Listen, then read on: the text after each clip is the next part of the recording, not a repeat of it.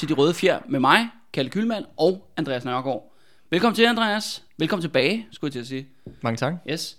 I dag øh, har jeg planlagt en lidt anderledes episode end vores regulære, kan man sige, programflade, hvor vi kører jo nogle lange serier. I dag er en enkeltstående episode, og det er en episode, der skal handle ja, om dansk slaveri i Vestindien. Mm-hmm. Og det gør jeg på baggrund af, ja, at de røde fjer jo, han kan man sige, har haft en masse vind i sejlene her i løbet af det sidste års tid, og vi øh, faktisk betyder jo, at vi er begyndt at få en større og større lytterkreds. Og så igen igen er jo det her spørgsmålet om Danmarks historie, Danmarks forhold til de vestindiske øer og det danske slaveri, der foregik for omkring ja, 1650'erne indtil i hvert fald 1848, og endda faktisk også et godt stykke videre end det. Og på sin vis først fik sin afslutning med, at Vestindien jo ligesom blev solgt til USA i 1917. Ja, det spørgsmål, det er blusset op igen her. For Ja, ja. Og det, altså, ja, Andreas, du kan fortælle, hvad der konkret nu ligesom har bragt det op, ikke? ja, der har været den her sag, som folk måske har hørt om, at, øh, at på det her kunstakademi i København, Charlottenlund, hvis ikke jeg tager fejl, så er det den Ja, hedder. Charlotten, Charlottenborg hedder Charlottenborg det. hedder ja, det, slot, ja. ja. At øh, der er der øh, en, øh, jeg tror hun var underviser der eller et eller andet, mm. øh, som øh, havde smidt en buste, sådan en lille skulptur af Christian den... Frederik den 5. var det. Frederik den 5. Ja. Ja. som de havde smidt, smidt i, øh, i, havet. havnen, Ja, i havnen, der ved, Ja. ved Nyhavn. Ja. Øhm, som åbenbart som et statement øh, imod dansk øh, øh, kolonifortid Ja. i forhold til dansk Vestindien, fordi han åbenbart havde været konge. Han havde været, ja, Under- Frederik den 5. under. var konge i midten af, af 1700-tallet, øh, hvor slavehandel ligesom virkelig blussede op, Ja, ikke? ja. Og Men, men, men det de konkret jo har gjort, har de jo ødelagt en historisk genstand. det er jo lagt en historisk genstand på og, og ligesom prøvet at frame det som, at det har været et politisk motiveret øh, happening, eller man skal Ja, sige ja, det. ja. Ja, og, og man kan sige, det, det som der jo, man kan sige, det er jo et sympatisk udgangspunkt, den her handling er foregået fra, men igen, så har, synes jeg, at symptomet også har været, at den her diskussion, der har været selvfølgelig, har jo ikke handlet om dansk kolonihistorie. Nej, Den har jo bare handlet om herværk begået ja. mod et stykke kunst, og, og så politikere, der er farvet over det, ja, ikke? ja, ja. at, at uh, hele det, som der egentlig var årsagen til uh, motivation bag det, altså det her med, at man rent faktisk gerne vil uh, hvad kan man sige, uh, sætte lys på dansk kolonihistorie, er endnu en gang bare druknet i en eller anden form for uh, ja, diskussion omkring herværk og alt muligt andet. Så det, jeg vil sige, det er uh, det var, jeg vil nok ikke have taget den vej rundt for Nej. at, at belyse det her, men jeg synes, det kom for et godt udgangspunkt, lad os sige det på den måde, Ja. eller en god motivation. Ja, og det var faktisk egentlig også derfor, jeg har ja, spurgt dig, Andreas, så du ikke vil lave den her episode med, med mig i dag. Fordi det, jeg virkelig savner konkret i den diskussion, det er netop, folk, at folk forholder sig netop ikke til de rigtige historiske begivenheder. Og folk, jeg tror langt de fleste danskere ved jo godt, at vi har jo haft de her kolonier, de her tre trobøger over i Karibien, og der har været slaver. Men jeg tror ikke rigtig, folk forstår, hvad det faktisk egentlig er. Eller hvor forfærdeligt det var, eller hvor blodigt det var. Og det er jo egentlig det, der er formålet med dagens episode. Det er sådan set, om, om så må sige, bare at oplyse om, hvad der skete. Øh, og det her må, må, må jeg lige sige, altså, må jo nærmest lave en lytteradvarsel. Det her, det bliver altså virkelig, det er ikke for sjovt det her. Og det er grafiske detaljer, jeg har tænkt mig at gå ind i. Fordi jeg mener, at hvis vi skal fortsætte med at have den her diskussion, om, og faktisk have en reel debat, og indse ligesom, hvad der er foregået, jamen, så bliver folk også nødt til at vide, hvad fanden der er foregået. Og det er det, jeg har allermest savner, når vi har haft den her ja, diskussion i offentligheden. Det er jo fint nok at kræve, øh, ja, eller jeg støtter jo også op om, at jeg synes, at Danmark skal have et kolonimuseum. Men det der ligesom, ja, som du lige påpegede før, Andreas, der er jo ikke nogen, der snakker faktisk om, hvad det var, der skete. Mm. Så det i dagens episode er, at jeg vil prøve ligesom at igennem, alt det jeg fortæller, kommer, er bygget på rigtige historiske begivenheder, øh, rigtige beretninger, men jeg har ligesom valgt at, øh, at kode det ned til, hvordan en typisk rejse, altså et slaveskib fra København til Ghanas kyst, til Vestindien, og så retur igen. Hvordan det vil se ud. Øh, Det er bare lige for at sige, at mange af de ting, jeg nævner, altså beretningerne, ligger på forskellige årstal i, øh, ja, i den historiske kronologi, men det er meget typisk, de eksempler, jeg har valgt ud. Mm. Altså på, Og de er alle sammen fundet sted. på, mange, på sin vis kan vi godt sige, at vi kan tale om, at det her det er en gennemsnitsoplevelse. Mm. For ja, både øh, de danskerne, altså på plantagerne og slaveejerne og på slaveskibene, og selvfølgelig øh, for de afrikanere, som blev solgt som slaver.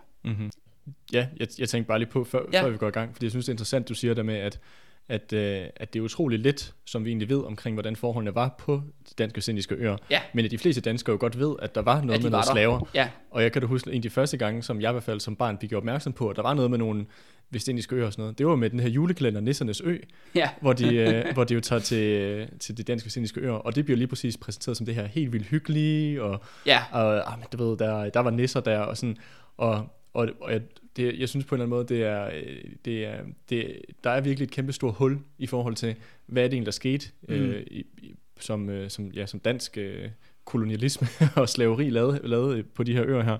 Og når man endelig hører noget om det, så bliver det meget, meget forvrængt, øh, end nedtysset, eller også bliver det lavet til sådan noget hygge juleunderholdning, hvilket jeg synes er Og det fuldstændig er absurd. også, der, er, absurd. jo- der er jo en række, nu kan man så sige, på grund af corona, er der jo ikke mange, der kommer ud og rejse lige i øjeblikket, men der er jo rejseselskaber, der specialiserer sig i at sælge rejser fra Danmark til Ja, Karibien. ja. Jeg kan huske, der- Hammerslag har der også lavet et afsnit, Ja, ja, hvor de var nede på Dansk Vestindien. Hvor de snakker om, som om, at der er jo også, kan man sige, en dansk koloni i Vestindien, Mm. som jo bor der sådan, ej, det er simpelthen så hyggeligt at rende rundt derovre, og tingene hedder jo så danske gadenavne, og byerne har danske navne, så videre. Men det, Dansk Vestindien er, det er, det er tre dødslejre med palmer. Mm. Det er det, der er tale om. Og det er jo det, jeg kommer til at beskrive her. Yes. Nå, men Andreas, lad os bare, øh, lad os bare starte. Mm-hmm. For det første skal man forstå, at de her slaveskibe og slavehandel, det, de to byer, hvor det foregik primært i, det var faktisk København, og nummer to var faktisk Flensborg, overraskende nok. Og det, det hele handlede om jo, det var jo netop sukker. At de her slaver, de skulle jo tages fra Afrika, bringes til Karibien og producere sukker, som så skulle sendes til København. Øh, og så sælges for, ja, til dansk internt forbrug, men primært faktisk, at Danmark blev hovedeksportør af sukker til Sverige og Rusland. Mm-hmm. Altså og, og generelt Østersøsområdet. Mm-hmm. Fordi der var ikke nogen af de nationer, hverken Sverige eller Rusland, som havde kolonier i troberne. Mm. Og det skal siges, at Danmark tjente vanvittigt mange penge på det her. Det meste af Indre København er faktisk bygget for de her, de her sukker, eller om som man sige, blodsukker, eller slavesukker, eller hvad vi skal kalde det. Øh, Og det er mest, Slavepenge. Ja, men mest markant området omkring øh, Kongens Nytorv, men også mest markant er jo også, at Amalienborg er jo bygget for det her mm. blodsukker. Der hvor dronningen eller kongefamilien bor den dag i dag. Så på den kan man sige, det har efterladt sig en masse øh, bygninger og palæer, som er bygget i den her boomperiode. Og det er jo bare øh, bygget på udnyttelse og massedrab på afrikanere. Det er jo sådan set det er. Det er jo profit over menneskeliv. Mm. De her øh, slaveselskaber, sukkerselskaber, det var aktieselskaber. Det er også vigtigt at forstå, at det ikke kun... Altså jo, det er jo selvfølgelig kendetegnet ved en rig købmandselite med adelsbaggrund ofte, og folk langt ind i den danske stat, som havde aktier i det her. Men det var også bredt ud til et større gennemsnit, at i hvert fald den københavnske befolkning, der havde aktier i de her selskaber. Okay, så det var meget normalt, at folk havde sådan mere eller mindre normale folk havde, Ja. havde en aktie i de her selskaber. Ja, eller i hvert fald folk, der havde lidt penge på kistebunden, købte ja. De her aktier. Og især, da det gik aller, allerbedst. Netop i midten af 1700-tallet, der hvor Frederik V var kongen. Mm. Apropos den aktion, du lige, vi snakkede om lige tidligere. Ikke? Jo. Og det er jo så ligesom det, der foregik, og det, var, det blev så kaldt Vestindisk Aktieselskab og bla bla bla. Men noget, jeg synes, det er det mest interessante er, at netop når man snakker om slaveperioden i Danmark, øh, fordi der var selvfølgelig nogle enkelte slaver, som jo blev sendt til Danmark, og de levede jo som sådan nogle, kan vi kalde det, de var legetøj for rige mennesker. Du ved, det var meget normalt i 1700-tallet, at adelsfamilier og kongehuset, de havde øh, sorte øh, Tjenestefolk. tjenestefolk, som var, det var en gimmick, ikke? Mm. Du ved, det var, sådan, det var til underholdning. Ej, se hvor sjovt, de kommer fra Vestindien, bla bla. Mm. Og det kan man så se på malerier og så videre, så videre. Men en anden ting er, at når folk, fordi folk vidste jo godt, hvor at pengene og sukkeret det kom fra. Men der er ikke nogen, der taler om slaveri. De har omtalt altid slaveskibene og slaverne og alt det her, når de ligesom skulle lave regnskaber, og det var stået i avisen og så videre. De har omtalt den konsekvens som vare. Hmm. Og det er fordi, at de her mennesker, det er også den, når man dømmer, det bliver tit sagt, om det var en anden tid. Du, du kan ikke dømme mennesker ud i fortiden for, hvad det gjorde, fordi samfundet var anderledes. Og det er også til dels rigtigt, men det interessante er, at i hvert fald af en dansk kontekst, der har folk ikke talt om slaveri åbent, fordi de vidste godt, at det var forkert. Mm. Og det er vigtigt at holde sig for øje, når man skal dømme folk i fortiden. Mm. Det er, at de her danskere, som stod for det her slavehandel i København og i Flensborg og andre steder, de vidste godt, at det her, det var bare en stor massakre. Mm. Og derfor vælger de at skjule det, og du ved, fordække, hvad de egentlig har gang i forretningsmæssigt. Ja, og det synes jeg er en meget god øh, illustration af det her med, at, at du kan jo ikke som siger, til, kan man sige, tilgive, hvad folk har gjort i fortiden ved at undskylde det med, at ah, det var en anden tid. Ja, Som du siger her, de vidste jo godt, hvad de gjorde var forkert, men du har også haft folk i deres samtid, som har været imod slaveri. lige At det præcis. har jo heller ikke været fordi, at alle har været for slaveri, eller har været sådan fuldstændig ligegyldige over for det. At der har også været, jeg ved ikke, hvordan det var i Danmark, men i hvert fald i USA og i andre lande, har der Ja. også været aktive antislavebevægelser, Så på den måde er det også sådan, når man, når man på den måde undskylder fortidens ugerninger ved at sige, at det var en anden tid, Ja. så fuldstændig så over, udvisker man også, at fortiden jo også har været kendt af uenigheder, og øh, at det ikke har været nødvendigvis øh, almen accepteret, at, de her, at, at folk, der har været involveret med det, selvfølgelig godt har vidst, at de har taget et, et bevidst økonomisk og politisk valg, når Ja. de har involveret de her ting. Og det er jo bare vigtigt pointe til, at, at selv folk i 1700-tallet, så, og 1700-tallets Danmark var jo meget mere brutalt samfund i dag, men de vidste godt, det var forkert. Mm. Og det er bare ligesom vigtigt at forstå, når vi kommer, når ligesom vores historie, eller min beretning her, den skrider ligesom fremad, at de her folk, de er udmærket godt klar over, at det her det taler om mor og overgreb og masse voldtægter osv. Mm. osv.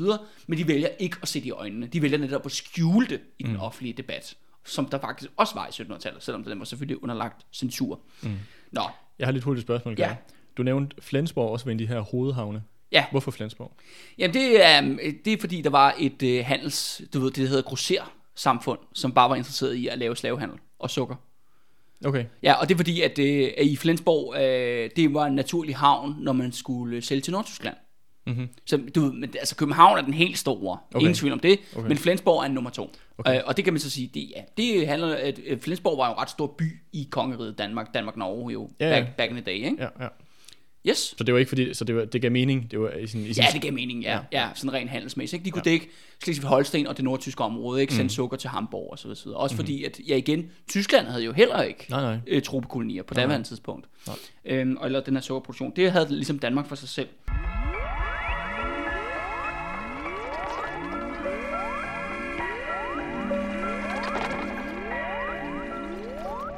Så sådan en typisk øh, slaveskib, øh, i, der ligger i Københavns Havn, det ser ud som et fuldstændig normalt sejlskib i den der periode, og de hedder sådan nogle meget klassiske danske navne, såsom, du ved, øh, Fredensborg, eller du ved, øh, det, den danske løve, og hvad det nu ellers hedder, sådan nogle øh, skibe. Og man kan ikke se på dem, at de er slaveskib, de ligger bare sådan helt normalt.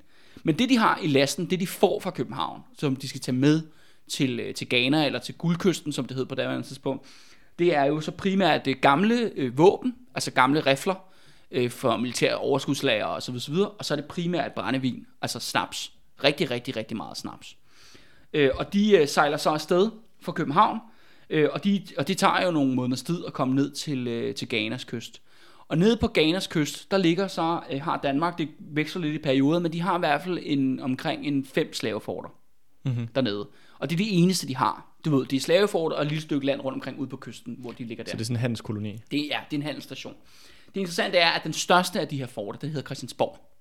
Og Christiansborg er faktisk præsidentpaladset i Ghana den dag i dag. Mm-hmm. Men det interessante er, og det som man kan så vælge, om man vil tro på spøgelser eller ej, men det er, en, det er almindeligt kendt i Ghana, at den, gav, den, altså præsidenterne i Ghana, de vil ikke sove i det der præsidentplads. Fordi de siger, at der simpelthen er for mange spøgelser. Mm-hmm. Altså det kan man så vælge, hvad man vil, men det er jo ingen tvivl om, at nede under øh, kasematterne, selve fæstningen, det er der, hvor at slavecellerne var. Mm. Og der er døde rigtig, rigtig mange mennesker Ja. inde på det fort der. Ja, uanset om man tror på spøgelser, Ja, ja, så kunne jeg ja, godt forestille mig, at det er et men det er bare, sted. Men det er bare interessant, det er jo netop, at det fylder jo så ret meget i Ghana, mm. at du det er jo ligesom præsidentpaladset, det er der præsidenten hører til, når man bliver valgt i Ghana. Mm. Øh, og og de, der er ingen, der var overnat der, Ja, fordi de siger, at det kan man ikke få lov til om natten. ja.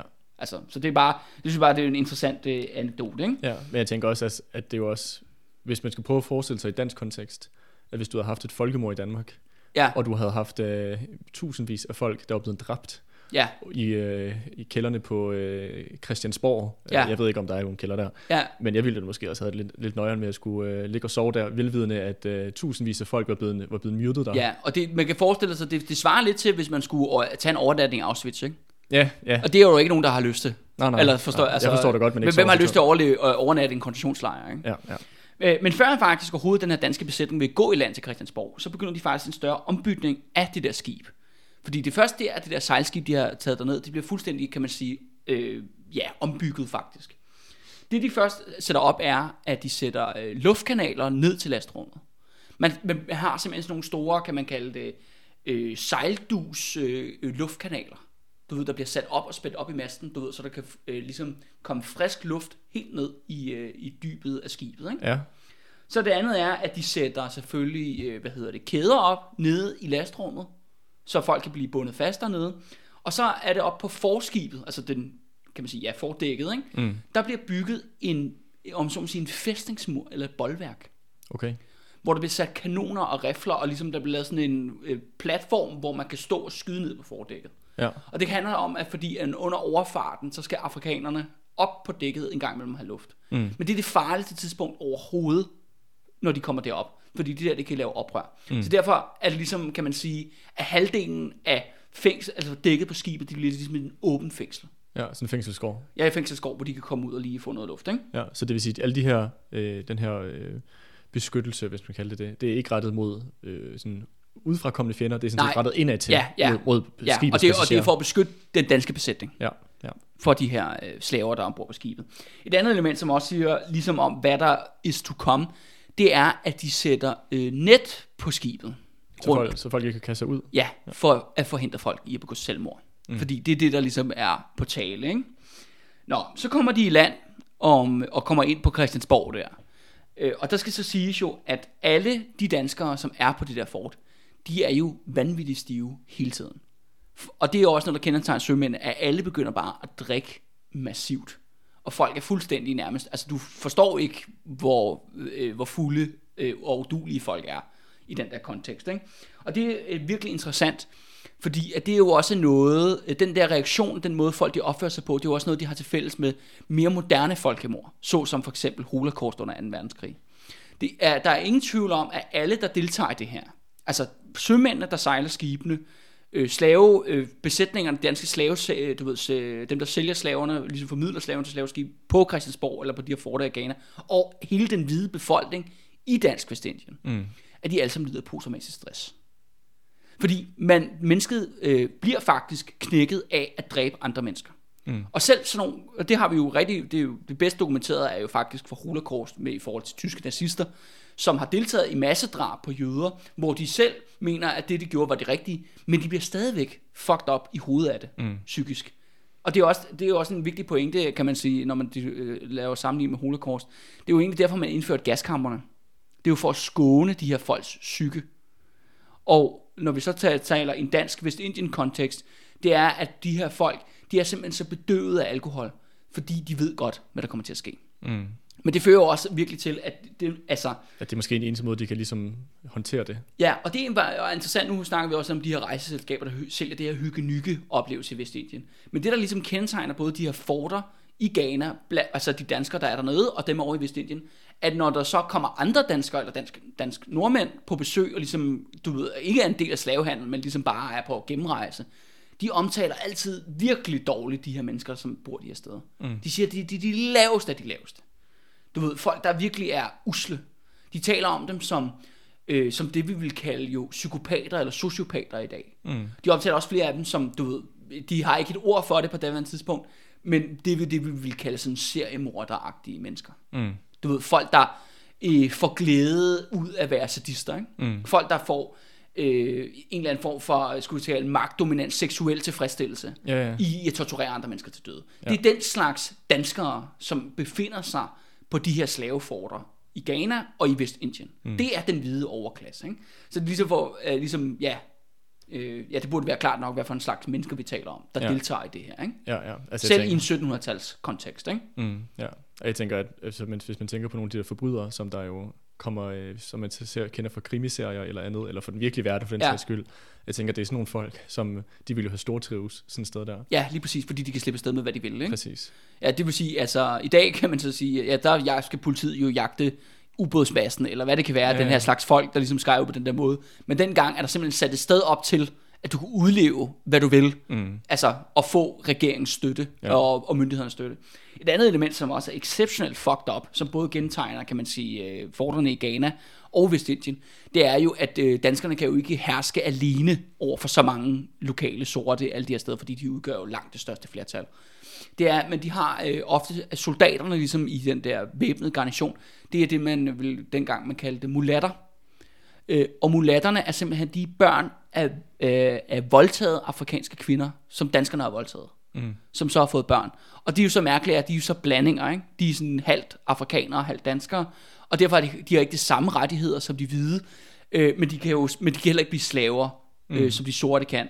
øh, eller de kan ikke Så det er udnytte mellemlag. Ja, så derfor bliver de sat til ofte at være soldater. Mm. Og simpelthen undertrykke den lokale afrikanske befolkning. Og det kan du så selv se, Andreas, hvor sindssygt fucked det, ikke? Mm. Du ved, du er et barn af en voldtægt. Du er en forbrydelse. Du er en barn af forbrydelse, og så bliver du så sat til at være, du ved, være KZ-lejr, fangevogter. Ja, ja, det, er jo, det er jo egentlig det, der basalt set er talt om. Ikke? Ja.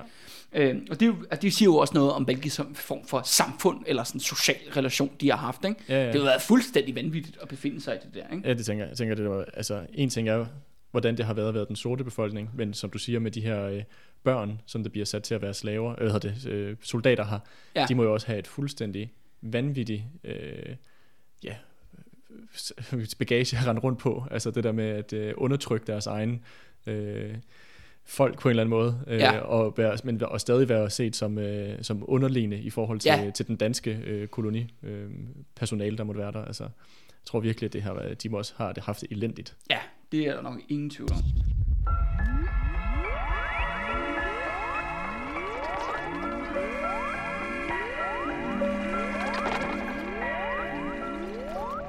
Nå, men nu skal vi så komme så til, hvor at de får de her slaver fra. Og hvis vi er befinder os i midten af 1700-tallet og slutningen af 1700-tallet, der er det sådan, at nede i Ghana, der bliver hele slavehandlen, den bliver domineret af det, der hedder Ashanti-stammen. Og Ashanti-stammen er sådan en stor krigerstamme, øh, og faktisk et vanvittigt godt eksempel på, øh, hvordan den hvide, øh, ha, altså den, det hvide slavehandel, altså den her krav om slaver, virkelig har øh, fuldstændig øh, muteret en afrikansk stamme, og virkelig fucked op deres kultur lokalt. Den her Ashanti-stamme, det var, det var faktisk en øh, hvad hedder det, meget fredelig stamme, landbrugsstamme, som boede langt ind i land. Faktisk ikke tæt på kysterne, og hvor de ligesom dyrkede landbrug, og havde det sådan stille og roligt. Men som de hvide mænd, og du skal sige, Danmark er jo ikke alene om det her.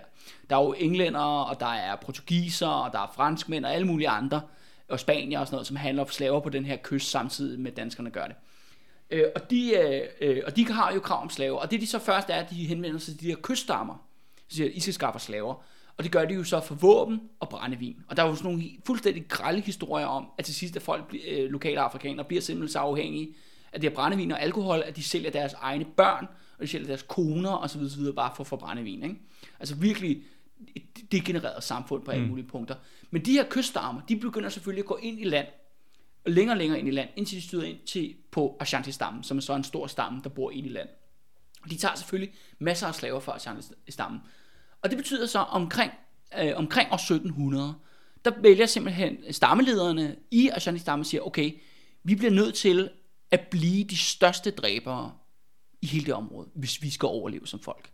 Fordi der er blevet skabt det her fuldstændig sindssyge Pres på dem udefra. presse på dem udefra. Og de, og de, altså, de embracer det, og de går fra ja, at være fredelige øh, landbrugsstyrker, til at de bliver sådan en krigerstamme.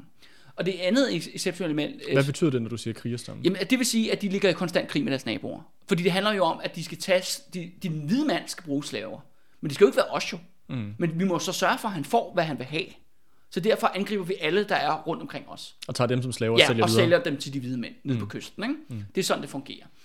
Øh, det interessante er så også, at for ligesom at øh, legitimere det her, de har gang i, altså det her slaveri, så udvikler de en dødskult-religion, hvor de offrer mennesker på massiv skala.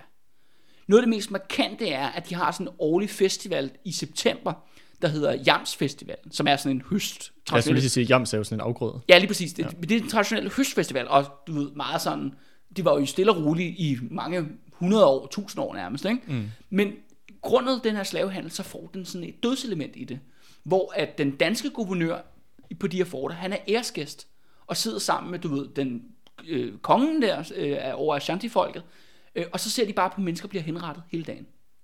Shit. Det er det, de gør. Og det er de her Ashanti-folk, dem de henretter, det er gamle mennesker, og det er børn. Og det er syge.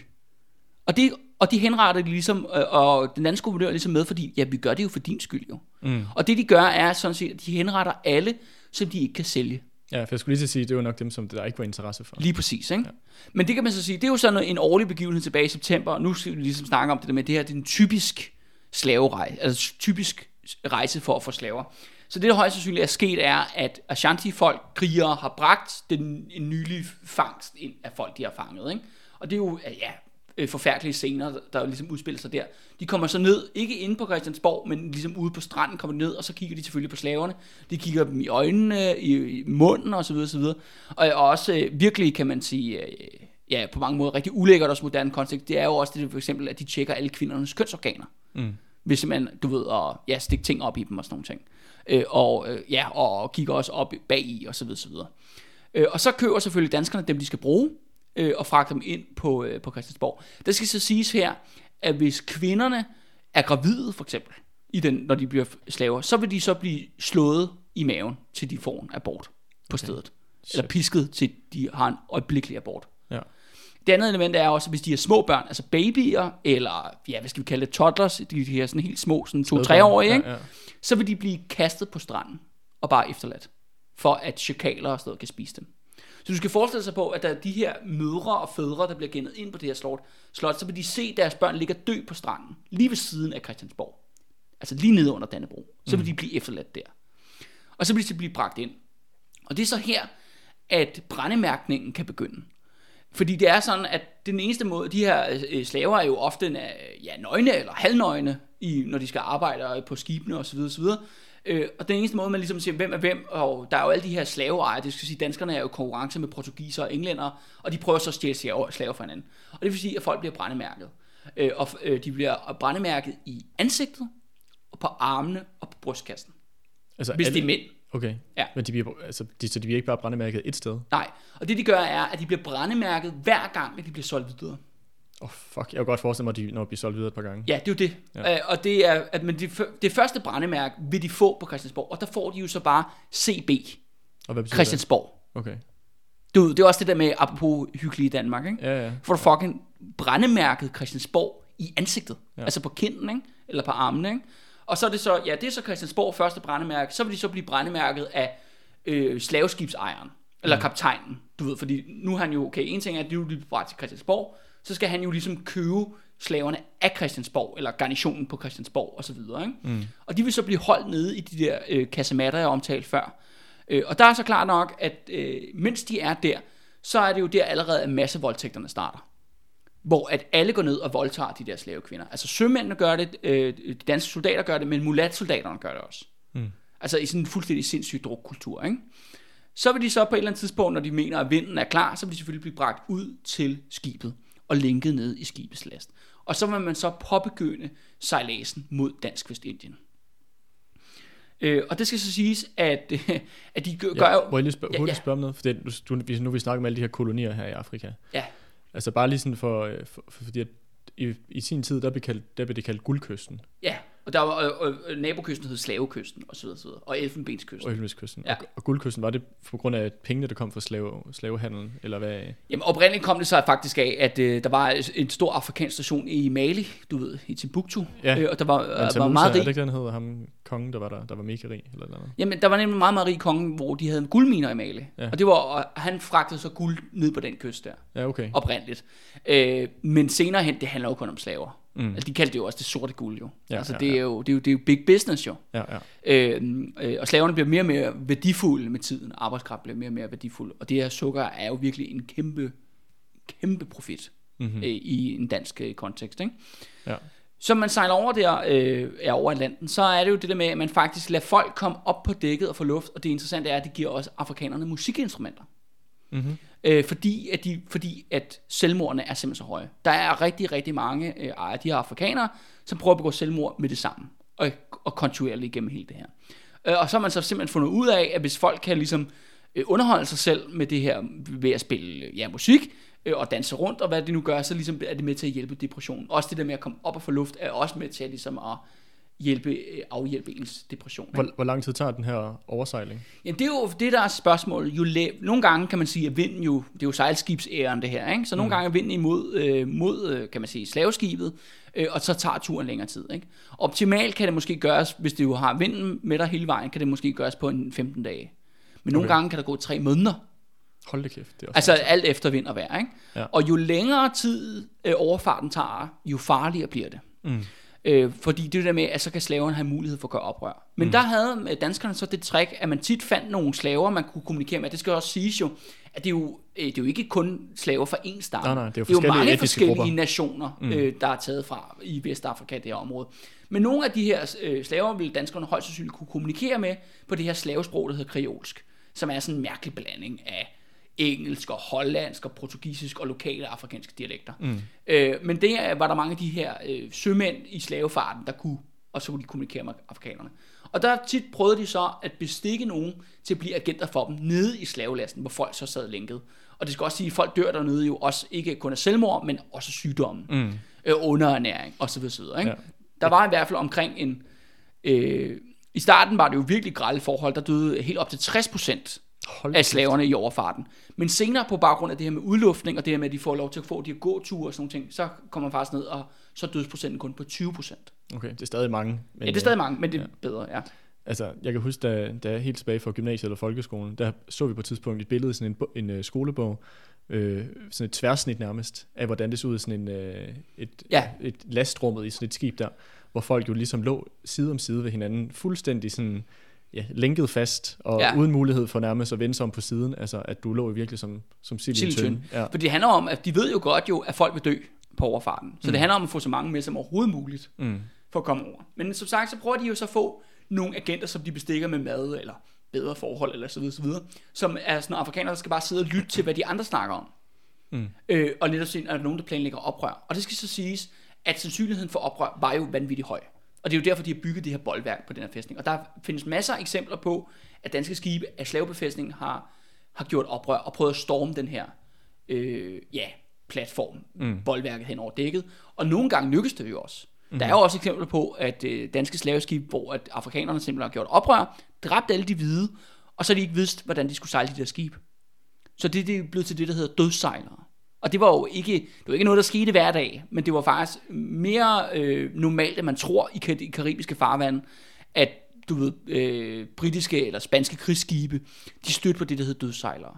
Så det var sådan nogle skib, der bare drev, Drev. drev, drev rundt. Jo rundt, fordi besætningen var blevet dræbt. Ja. Øh, og så var der afrikanere, som ikke vidste, hvordan de skulle styre de der skibe. Så de drev bare for vind og vejr. Og mange af dem gik jo så også selvfølgelig ned jo, Mm. øh, og, og sank, og så døde alle afrikanere. Men nogle gange, så, kunne de så flød de bare videre, om man så må sige. Ikke? Mm. Og Og, det var- og så døde folk jo af sult og tørst. Og, Ja, lige præcis. Ja, Ja. Altså, det er virkelig, altså, det er jo... Det er, jo, det, er det er jo taget ud af gyserhistorie. Ja, ja. Det Altså, altså, fuldstændig skrækkeligt. Øh, og det er også derfor, at den danske sø- sømænd der, de er jo øh, har, altså, godt bevæbnet, ikke? Mm. Og klar til at skyde først. Og det er også derfor, de sender de der agenter ned i lasten, for ligesom at lytte til de der afrikanere. Og det skal siges, at hvis bare man hører nogle afrikanere af de her slaver ned i lasten, der bare snakker om at gøre oprør, eller, eller utilfredshed, eller det skal så også så sige, hvis de bare øh, siger et grimt ord til en hvid mand, eller slår ham, eller skubber til ham, eller hvad det, altså det mindste af det mindste, du kan forestille dig, Andreas, så vil det være sådan, at så vil den vedkommende blive hyvet op, så vil han blive pisket, altså op til 120 gange, hvorefter at der vil blive i hans sår, vil der blive smurt øh, salt og peber og sod i hans sår. For at gøre det ekstra smertefuldt. Og det vil selvfølgelig ske foran alle de andre, for at sætte et eksempel. Og det hvis du har sagt et grimt ord til en hvid person. Så vil det ske det der med.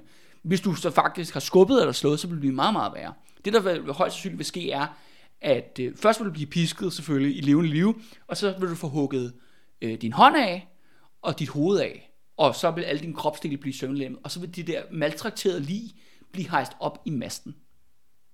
Til, Så, som til, sådan til, et til skrald. ligflag. Altså, Hold det kæft. altså, det, det, det, det, altså det mest altså ulækre, brutale, du kan forestille dig. Mm. Det er det, der er folk, der prøver at gøre modstand i den her virkelig sindssyge kontekst. Ikke? Ja, det lyder fuldstændig sindssygt. Ja. Men det er vel også for at skræmme. Ja. Ja. Sæt et eksempel. Men det er da også, så har du godt nok også sat det mest brutale eksempel, Ja. som du nærmest Men kan. det værste er, at det bliver værre.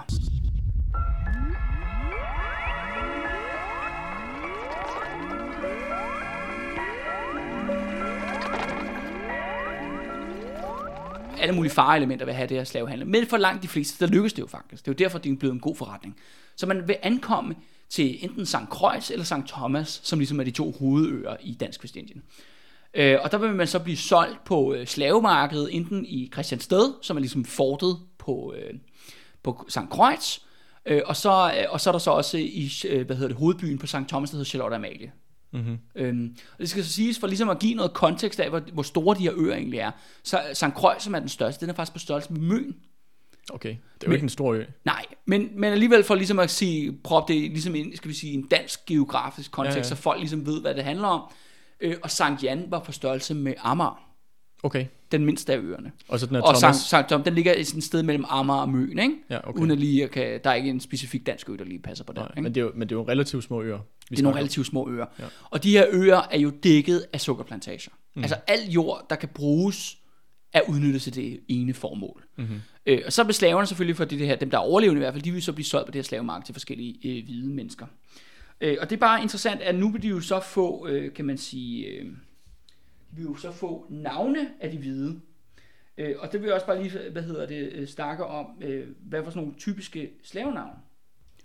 Men typiske slavenavn, altså man, og det er jo også det der med, at det interessante er, at sproget på øerne blandt den hvide befolkning er, har jo været øh, sådan 50-50 øh, dansk og engelsk. Mm. Fordi halvdelen af plantageejerne var faktisk britter, som ligesom lejede sig ind. Men de var så tænkt sit danske undersåtter jo, ikke? Mm-hmm. Men, men de danske navne, det er jo sådan noget, de hedder sådan øh, udenbu, indtørret, benrad og sur øje, ikke? Okay, så det er jo Og, mere, og skiden svin og sådan noget. okay, så det er jo sådan nogle utroligt nedladende. Ja, øh, ja, det ja, er jo ja. ikke, Det, det, det er jo dit nye navn, ikke? ja, ja, Det er jo ja. det nye navn, du har fået, når du Ja, ligesom er og det blevet jo, solgt. Det, er jo ikke engang navn. Nej, er nej. Det er jo bare et skældsord. Det, ja, det, er jo- det er jo det, ikke? Og det viser også ligesom, hvad, hvad, hvad for en status øh, de har i det der, Ja. ja. de der, på de der øer. Øh, og det er interessant, altså allerede, når de ligesom forlader der, hvor de er blevet solgt, du ved, Christiansted eller Charlotte Amalie, så vil de jo se det, der faktisk kendetegner øer. Og det er også derfor, jeg snakker om det der med, at de der øer, det er ikke tropeparadiser, det er dødslejre. Fordi over langs alle vejene, og det kan vi sige, det kommer selvfølgelig går i perioder, men der vil du se ophængte lig overalt. Det er faktisk også det billede der, Andreas, jeg har vist dig der. Det kan Ja, du der, lige der, der ligger et, der, Kalle har fundet en bog frem, der ligger på bordet her foran os, hvor jeg kan lige prøve at beskrive det, der er Ja. slået op på. Øh, det, som der er på billedet, det er en, øh, en galge, hvorfra galgen, der hænger der en øh, sort mand, som hænger øh, bundet op i et ræb, men hvor ræbet det er bundet rundt om hans øh, liv, ved, omkring hans talje, øh, og så der, ligner det, at hans øh, arme, de er bundet på ryggen, så han hænger ligesom, øh, lidt ligesom sådan en U-form, øh, Ja. og hænger med, med hans talje op i vejret, og jeg ved ikke, det ser jo utroligt smertefuldt ud. Jeg ved ikke, om han er, Han er død. død. Ja. Ja. Men øh, hvis ikke han var død i forvejen, så kunne det godt forestille mig, at der ikke går lang tid, før man har hang sådan der, før Ja. man begynder i hvert fald at... Øh, og, og og, få det, det ret- og det er jo ret så, skidt. og det er jo så en, en, en tegning for den tid mm. øh, for Karibien. Øh, og det er der også, men øh, mange af de der øh, lig der mange af gange har der også bare talt om ligdele, mm, altså arme, ben, hoveder osv. osv. Og det er simpelthen selvmordere. Okay. Se- selvmordere på slaveplantagerne. Fordi der var så mange sl- selvmord. Fordi du må jo tænke sig selv, hvis du man er slave i den der situation, man har jo intet at leve for. mm, Du ved, det er jo hell on earth. Det er jo helvede på jord, det man gennemlever. Og så er det jo meget naturligt for mange at sige, okay, hvordan kan jeg slippe få- væk fra ja, det her, ikke? Lad os få det Jeg begår selvmord. Men, den ene, og det er jo så, men det er jo så fuldt meget frustrerende for de danskere, der har de her plantager. Fordi det er jo en tabt investering. Ja, det er jo deres ejendom. Det er deres ejendom lige præcis. Mm. Så den eneste måde ligesom for at hævne sig, eller prøve at sætte et eksempel, det er, at når så de finder en slave, der har begået selvmord, jamen så maltrakterer de livet, og så hænger de ud på vejen, eller et andet offentligt sted, mm. for at andre slaver kan se det. Mm. Og det handler jo også noget om, ligesom at de, ja, de er jo kristne, ja, du, Blevet, hvis ja, ikke. nej, men nej, men det er slaverne er ikke kristne, men de har deres egne Nå, religioner, ja, ja. Og, men de hvide er jo kristne, men, der, men både i kristendommen og i deres lokale, hvad hedder det, afrikanske religioner, der er jo det der med, at øh, lige maltraktering, det gør, at du har svært ved at komme i himlen. Det er ja. i hvert fald sådan en kristen idé. Det, det, det har du stort set alle religioner. Ja, stort set alle altså, religioner. også islam og andet. Ja, at, og det- at du skal helst være intakt. Ja, lige præcis, ja. for så du kan komme i himlen, eller ja. Til dine forfædre, eller hvad det nu er. Ja. Øh, og det er den eneste måde, de ligesom kan prøve at afskrække. Og det skulle du bare forestille sig, at det er overalt. Mm. På St. Croix, St. Jan og St. Thomas. Mm. Altså stanken må jo være udholdelig. Ja. Altså, øh, det kommer også lidt an på, hvor mange der egentlig har begået selvmord for at blive hængt op på den der måde. Men det var ret normalt Ja. i midten af 1700-tallet at se det her overalt. Der er også en beskrivelse af, at øh, der var et øh, slaveoprør på Sankt Jan i øh, 1735, hvor og der var også en, stor selvmordsbølge lige op til oprøret. Øh, og der siger de jo, at man kunne kraften med gå rundt på øen jo, uden at støde i det der lig. Mm. Du skal jo forestille dig, det er jo så faktisk hele Amager dækket med lig, Ja. hængt op på ved alle hovedveje. Ikke? ja. Altså, det lyder fuldstændig det er jo fuldstændig sindssygt, ikke? Ja. Ja. Så vil man så ankomme jo, så vil de så ankomme til den her slaveplantage. Og det skal så igen siges jo, at danskerne, der er der, at dem, der ligesom er ejerne, plantageejerne, de er jo plakatfulde hele tiden. Så det der, det går jo igen det her med alkoholmisbrug. Øh, og dulming af deres protraumatiske stress, ikke? Jeg har lige spørgsmål ja. hurtigt. Fordi at du vil snakke om det der med, at de ville blive brændemærket hver eneste gang, de blev solgt. Ja, de vil også blive brændemærket der, ja. Ja, så hvis vi lige skal prøve at, at bare lige gå igennem, hvor mange gange de ville nå at blive brændemærket nu. Ja. De ville først blive brændemærket på, På på Christiansborg, Ja. så ville de blive brændemærket, da de skulle ombord på en, Ja, et af skib. kaptajnen. Yes. Eller kaptajnen sømændene. Ja. Yes. Bliver Så bliver det vel brændemærket, når de ankommer til det danske Ja, øer. og det kommer over, så vil de så blive brændemærket øh, med et CA for Charlotte Amalie, hvis du er solgt for slavemarkedet. Mm. Fordi det er ligesom, at slavemarkedet er ligesom, det er jo ligesom et handelshus for sig selv. Mm. Så lige så snart, jamen så selv, så kommer kaptajnen i land med, og slaverne på skibet, og så bliver de solgt lige med det samme. Så får han en pris, så han kan begynde på sin hjemrejse. Yes. Og så vil der så blive afholdt aktioner, og det kan jo godt tage en uges tid, måske 14 dage, at få solgt alle. Ikke? Mm. Du ved, folk skal også lige køre ind for deres slaveplantager og se, hvad de er interesseret i. Hvad vil de have? Vil de have en sexslave til huset, ikke? Vil de have en slave, rent, eller vil de bare have markslaver? Mm. Der er jo forskellige, om man så må sige, jobs, det lyder måske lidt forkert at snakke, men der er jo forskellige Funktioner. funktioner du, du skal have mm. som slave, ikke? Ja, så det vil sige, at på det her tidspunkt, der er de blevet, der er de blevet brændemærket tre gange. Ja. Og så bliver de så solgt på, det, på de Ja, her og så vil de slavemarkeder. blive brændemærket en sidste, sidste gang, gang. af den endelige ejer. Okay. Og det skal så siges igen, og det er jo også meget normalt, at de sælger dem videre jo. Ja, Og så vil du så blive brandmærket igen og Ja. igen og igen. Øh, og, det, og det, det er også derfor, jeg snakker om det der med, jamen, der er ansigt, og der er brystkasse for mænd, mm. og så er der så armene. Mm. Og du kan jo så nå jo, hvis du bliver solgt rigtig, rigtig meget, eller har et overraskende langt leves, øh, leve, levetid som slave, så ja, jeg ved ikke, i hvert fald fem, ikke? mm. ja, Måske mere, ikke? ja. Det, det er godt nok vanvittigt. Du nævnte det der med levetid. Hvor, øh, var der mange, der var nødt at blive gamle? Lad os sige, spørge det på den måde. Lad mig sige det sådan her, at nu skulle de jo så, altså de blev voldsomt underernæret og boede i sådan nogle hytter, og så skulle de ud og hakke sukkerrør ud på de her plantager, og så var der så sukkermøller tit øh, på plantagen, som er sådan et sted, hvor man ligesom tager det her sukkerrør, og så ligesom kvaser man det ned til at blive råsukker. Mm. Det skal så siges, at arbejdet aldrig nogensinde ville stoppe. De ville selvfølgelig overvåget af hvide folk eller mulatter, som du ved, piskede dem, hvis de stoppede med at arbejde. Det er sådan noget med, jamen hvis du kom for sent, så fik du 200 piskeslag. Mm. Det er den måde, de kører det på. Interessant er ved de her sukkermøller, fordi at det er jo klart nok, hvis du er træt, fysisk træt og underernæret, jamen så begynder man at lave et dårligt stykke arbejde. Mm, der sker uheld. Der sker uheld, og så tit var det faktisk, at slaverne fik stukket deres arm ind i den der mølle. Og så var det sådan, at ved alle de her møller, der hang der bare en økse klar til brug. Så man kunne hugge ar- armen af med det samme, og man kunne fortsætte arbejdet.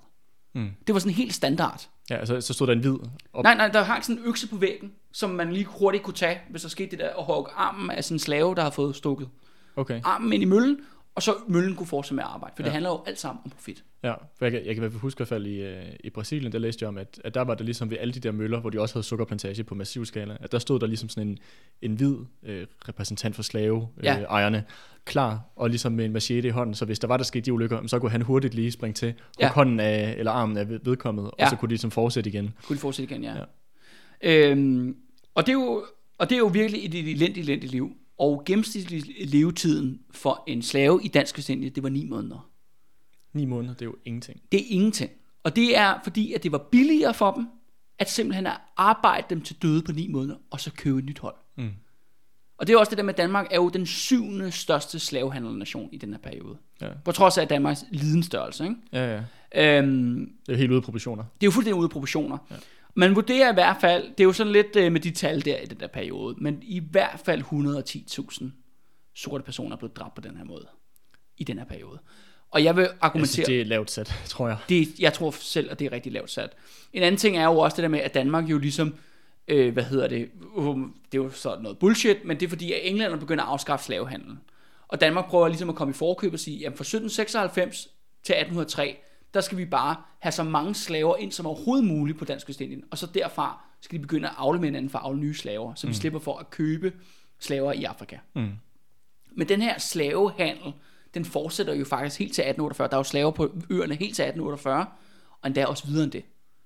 Fordi der er en række områder, hvor der fortsat er slaveri. I Brasilien for eksempel er der stadigvæk slaveri. Mm. På Cuba, som jo ikke er så langt derfra, mm. og så videre, så videre. Og der er masser af rapporter om til, ja, langt op i slutningen af 1800-tallet om, at der bliver solgt slaver, du ved, sort, eller du ved, i, altså som forbrydelse Ja, ja. ja, fra ja, ved de dansk vestindiske øer, ikke? Okay. Det er også det der med, at de så, da slaveriet så officielt bliver ophævet i 1848, ja, så er de ikke slaver af navn, men det er det stadigvæk af gang. Mm, mm. Og, og der er værd at fremhæve, at der kommer jo en stor opstand mod det danske styre i 1878. Men jeg tror, at jeg måske kom til at afbryde dig lidt. Du var Ja. i gang med din fortælling om, at, øh, hvad der skete med folk, når det Ja. var, de... Øh, Ja, og det var det der med ni måneder i helvede Og hvis du ikke begået selvmord øh, på, den, på den tidspunkt, så vil du blive arbejdet til døde. Men Gud trøst og nåede dig, hvis du tænker på at gøre oprør. Fordi der var jo gentagende oprør i periode. For eksempel der i 1735, der lykkedes det jo faktisk sort at dræbe hele den hvide befolkning på Sankt Jan. Hvornår var det, sagde du? I 1735. Okay. Så det er en af de store slaveoprør, ja. øh, der var. Men der har også været forskellige andre, øh, hvad hedder det, ja, opstande eller forsøg på det. Og tit er det faktisk, at det der med, at, at der er slaver, der vil øh, angive slaver, der planlægger oprør, for ligesom selv at blive frigivet. Fordi Mm. det var jo også noget, der skete, at man blev frigivet. Ikke, mm. altså man kunne så blive taget som slave igen. Det var jo virkelig en precarious øh, tilstand i livet. Ja.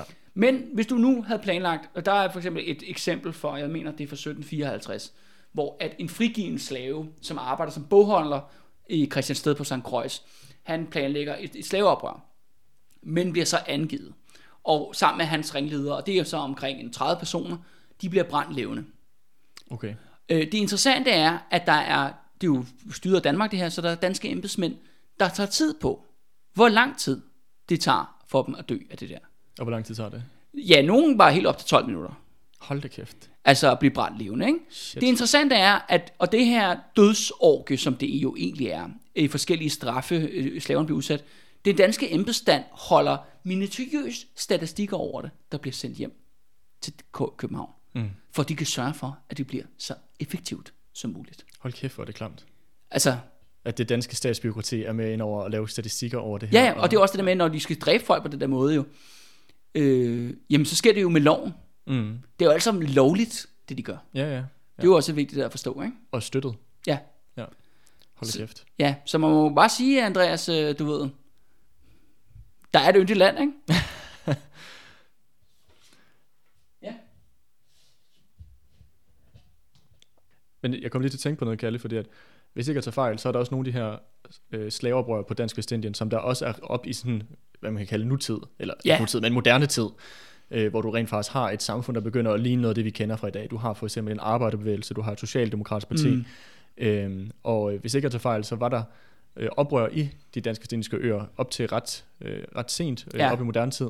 Men øh, kan du måske prøve lige at sige noget, hvordan var det ligesom, at øh, Socialdemokratiet i Danmark og din øh, arbejderbevægelsen i Danmark ligesom forholdt sig til det, fordi at hvis, hvis man kan sige, øh, sådan noget med øh, øh, principper som internationalisme og fælles kamp mod undertrykkelse, det er jo noget, som der Ja, øh, hører til venstrefløjen, men mit indtryk er, at det øh, var, hvad kan man sige, der, der var ikke så meget handling bag ordene, når det kom til det danske socialdemokrati, og, hvad deres, og deres solidaritet med de danske altså slaver. en, en ting er, at der er jo den her voldelige opstand i 1878. Øh, men det her, det er jo i Estrup-perioden.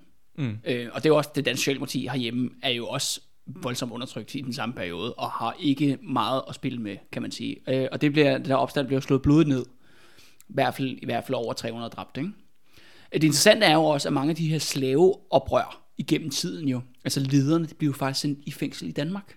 Okay. De ryger jo på kastellet jo, øh, og hvad hedder det, og Holmen og alle mulige andre fængsler rundt omkring København. Så det var jo noget, folk gik op for at se de her sorte slaveoprørere, Mm. øh, der rendte rundt øh, i København jo. Det var jo ikke fordi, så folk vidste jo godt, ligesom der er foregået et eller andet. Mm. Det er jo ikke hver dag, man ligesom frem så sorte mennesker på det tidspunkt. Ikke? Nej, nej. Øh, men det mest interessante er jo nok i forhold til, hvordan øerne ligesom blev selvstændige. Eller ikke selvstændige, det er jo noget fis, det er at sige. Overgivet. De blevet overgivet, de blev solgt til USA. Ikke? Ja. Øh, det var jo, at de her, efter, øh, der var jo, øh, ja, der var jo revolution i Danmark i år 1848. Det interessante er, at efter den her revolution, der diskuterer en række ledende mænd i den grundlovsgivende forsamling, øh, så som Grundtvig og Ola Lehmann og D.G. Monrad, der siger, okay, nu har vi lavet revolution i Danmark, øh, der er blevet indført demokrati osv. osv. Grundlov. Ja, ja, men, men hvad med de der slaver? Skulle vi ikke frigive dem? Hvor er så blev fremført argumentet, jamen det kommer til at koste jo øh, 3 millioner ristaler, som skal betales i erstatning til slaveejerne. Så det vil sige, Det synes, de er for, det synes Grundtvig er for dyrt, så derfor bliver det aldrig nogensinde gennemført. okay. Det bliver simpelthen debatteret i Danmark i 1848, om man, man burde frigive slaverne i Dansk Vestindien. Ja. Men de mener, det er for dyrt. Og jeg synes, det er interessant, at, det at, det er, at diskussionen handler om, hvordan man skal kompensere slaveejerne. Ja, At det er ikke, hvordan, hvordan kan vi gøre skade god igen for måske nogle af de her slaver, men det er slaveejerne, det er synd for, hvis det er, vi gør det Ja, her. og det er, dem, det er dem, der skal, vi skal tage hånd om. og så, men så udbryder der så revolution på øerne, Ja, hvor så slaverne sådan set, om så må sige, frigiver sig selv. ja. Øh, der er så ham der meget berømte Peter von Scholten der, som er jo ligesom er guvernør på det tidspunkt, og er faktisk rimelig sådan sympatisk indstillet over for, ja, frigivelse af slaver. Det interessante er faktisk hans skæbe efterfølgende. Fordi lige snart han, han laver så et dekret, nu er I frie, øh, men problemet er, så bliver de jo bare fattige landarbejdere i stedet for. Mm. Altså, så de bliver slaver i alt andet end af navn, mm. fortsat. Ja. Øh, Det interessante er så, at der kommer en anden fyr, der ligesom overtager efter Peter Marscholten, hvor efter han henretter 20 af de sorte, der har gjort oprør. Så ham der, der var sympatisk indstillet oprindeligt. Ja, nej, han bliver sendt til Danmark. Nå, han bliver sendt til Danmark. Han bliver sendt til Danmark, fordi, og der bliver han jo faktisk, der, øh, der bliver han hivet igennem en retssag, hvor han mister alt. Nå, Fordi han jo netop, han er jo militærkommandant, som ikke er slået ned på en opstand. Mm-hmm. Så han har ikke gennemført sin militærpligt, som de siger. Mm. Det ender med, at han jo faktisk nærmest dør i eksil jo i Hamburg, nå, som en fattig mand. Ikke? okay. Det er jo sådan, han blev behandlet sådan, af det officielle. Danmark. Ja, ja. Det nye demokratiske Danmark. ja. De, kunne ikke, de, kunne ikke, de kunne ikke acceptere, der Nej, de kunne ikke acceptere en militærkommander, som ikke Slog bare skød på de der folk der. Ja. Og det kan man så sige, de fortsætter så med at have en virkelig, virkelig elendig tilværelse, de der sorte mennesker øh, på, øh, på, i Dansk Vestindien. Øh, og det er også det, der fører til den her opstand i 1878. Men så, som du selv spurgte, for at bringe frem til det, du faktisk spurgte om, Andreas, der i starten. Der kommer jo så faktisk en landarbejderfagforening i Dansk Vestindien. Øh, Og, øh, og den øh, starter jo en generalstræk i 1916. Mm-hmm. Og det er jo meget op til tæt på moderne tid. Ja, lige præcis, ikke? Og det, 1916 altså. Ja, og, øh, og det, op til den her generalstræk, der tager ham det lederen jo, han tager jo så faktisk til Danmark for at få støtte af den danske arbejderbevægelse, som jo så er ledet af Torvald Stavning på det her tidspunkt. Mm-hmm. Men de siger nej. Så Dansk Socialdemokrati, de, af, de De afviser og støtte op. og afviser solidaritet mm. eller støtte til dem her. Så de bliver sat til at kæmpe deres øh, kamp alene. Men det er også en af hovedgrundene til, at Danmark egentlig skiller sig af med de her øer. Det er jo også fordi, at den sorte befolkning der er jo oprørsk. Mm. Og vil lave oprør og opstand, så de bliver okay, lad os slippe af med det her. Det er jo en, det er en krudtønde. Mm. Altså, der vil komme en ny opstand på et eller andet tidspunkt. Og en interessant... Og det kan inspirere ting i Danmark. Ja, lige præcis. Ja. Og det interessante er så, at der så, øh, da man så, hvad hedder det, den danske garnison så skal forlade, du ved, øerne i 1917, i april 1917, der ligesom officielt bliver overgivet til amerikanerne. Det er jo sådan, som de beskriver jo, at danskerne, de bakker op på deres skibe med guns, mens de peger på befolkningen. Mm. Altså, de ved godt, at hvis uh, de er... De Ja, ja. Det er ikke noget, hvad kan man sige, glædelig afsked. Nej, på ingen som helst måde. Nej. Og så skille stadig, ikke? Ja. Øh, og, det er jo, ja, og det er jo så sådan, at det blev øerne blev skilt øh, fra, fra Danmark. Ikke? Og i dag kan man så sige, befolkningen er jo meget anderledes derovre i dag. Fordi det er ja, amerikansk territorium, så der er også mange andre øh, befolkningsgrupper end, øh, end folk, der er efterkommere af slaver for eksempel. Øh, men, men det er jo mere det der med, at i dag så bliver der dyrket den der forpulede nostalgi omkring det der. Ikke? Mm. Så, altså, så kan du tage til Karibien med danske navne, og ej, hvor hyggeligt og sådan nogle ting. Ikke? Det er også bare for eksempel et naturreservat øh, på Sankt Jan, som er sådan et turistattraktion i dag, ikke? hvor du sådan, ej, kom ud og se smukke, øh, tropiske sandstrande, øh, du kan dykke med skildpadder, alt muligt pis og lort. Men det er den øh, strand, hvor der øh, efter den fejlstående opstand i 1735, hvor de sidste slaver, slavekæmpere, der ligesom gjorde oprør, de begik alle sammen kollektiv selvmord ned på den strand. I stedet for at komme tilbage under dansk herredømme. Ja, ja, ja. Det er en major turistattraktion den dag i dag. Men der er jo ikke nogen, der snakker om det der kollektive selvmord, Mm. Der foregik dernede. Fordi det var ligesom deres sidste bastion på øen, ikke? Mm. da de ligesom blev overrendt af danske og franske soldater. Mm-hmm. Ja, det er fuldstændig absurd. Det er jo at det, altså, så jeg vil sige, ja, altså apropos ting, jeg synes jo netop, jeg er kolonimuseum, og jeg synes da også, man skal tage til Dansk Vestindien, hvis man har muligheden for det, men man skal fandme ikke tage dig til som en badeferie. Nej, nej. Man skal tage dig til, ligesom hvis man besøgte Auschwitz, Mm. eller en anden koncentrationslejr. Mm. For det er jo egentlig det, der er tale om. Og jeg synes, at, øh, at når, man, når man snakker omkring det her med den danske kolonihistorie, at den her fortælling om, hvad der, hvad der er foregået, er jo fuldstændig fra ind under gulvtæppet. At Mm. der, er jo- der er jo intet fokus på det. Og jeg synes, at det, er- at det er interessant, der kom den der statue, der blev rejst. Ja. Ved, ved, jeg kan ikke huske, hvornår, hvor det ligger henne i København. Ja, det blev rejst jo i 2017 jo. I 2017, ja, den ja. ligger faktisk ude ved Tolbod, ude ved det gamle sukkerhus, der hvor sukkeret jo faktisk blev øh, oplagret. Lige præcis. øh, Og, og indiskutteret osv. Ja, Ja, du, du kender statuen. Jeg har aldrig Jeg kender set, godt Jeg har, statuen, jeg har aldrig set Ja. den levende leve. Det kan være, du kan lige forklare den. Altså, ja, men øh, statuen, den forestiller jo, der står jo, problemet er, at jeg synes, jeg synes faktisk, det er en rigtig god statue. Ja. Så Øhm, start med at fortælle det positive. Ja, ja øh, det er en meget, meget stor og markant statue af en kvindelig sort oprørsleder for den her opstand i 1878, Mm-hmm. øhm, som hedder Mary.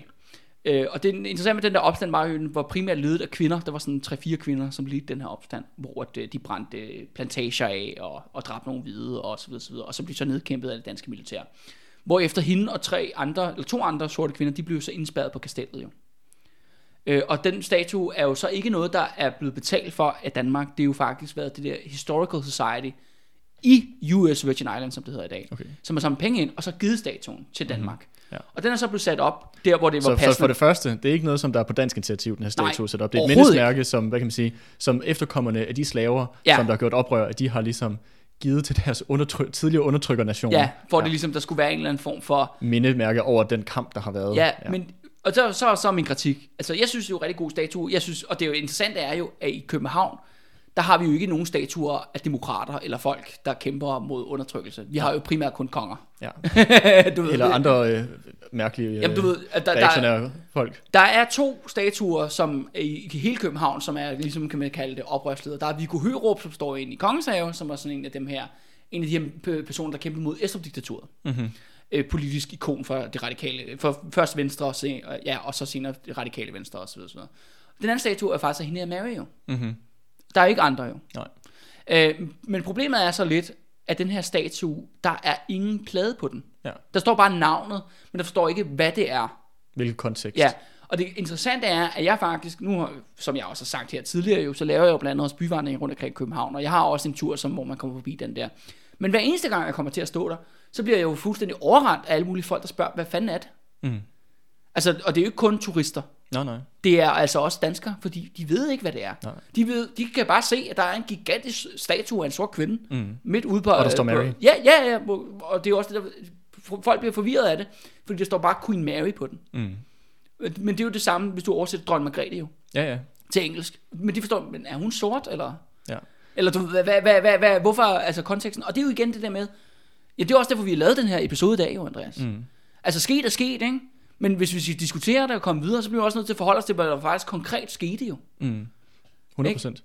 Og jeg synes, på den måde så er det jo ærgerligt, at sådan, et, at sådan en statue, at der for eksempel ikke kommer en plade, der forklarer, hvad er det præcis en scene, som hende her stod op imod, og hvad er det for en, hvad kan man sige, et system, som hun rejser op imod. Ja. Altså det her det danske, med et embedsapparat, som tydeligvis, Som tog, tog, tog statistik på, hvor, hvor hvor lang tid, tid det folk, tog at hvor, blive hvor lang tid tog at dræbe hendes øh, folk, ikke? præcis, Altså, eller, øh, eller hvad hedder det, de grundlovsgivende sige, fædre, som synes, det var for så- dyrt. Ja, som, øh, hvad det nu, ham, der kirke, du, Øh, Gru- Grundtvig der, ja, som Grundtvig der, der snakkede om, hvordan man kompenserede slaveejerne, og, Ja, ja, og det var for dyrt at frigive slaverne, altså, at det er den historie, der skal frem i lyset. Ja. Det er for mig at se, det er den, der mangler i den diskussion, og det er derfor også, at at det ikke, vi kan, for mig at se, det er ikke, vi kan stå for nu af og til dommedag og kaste booster ned i havet, men det kommer altså ikke til at få de her historier frem i lyset Nej. for mig at se.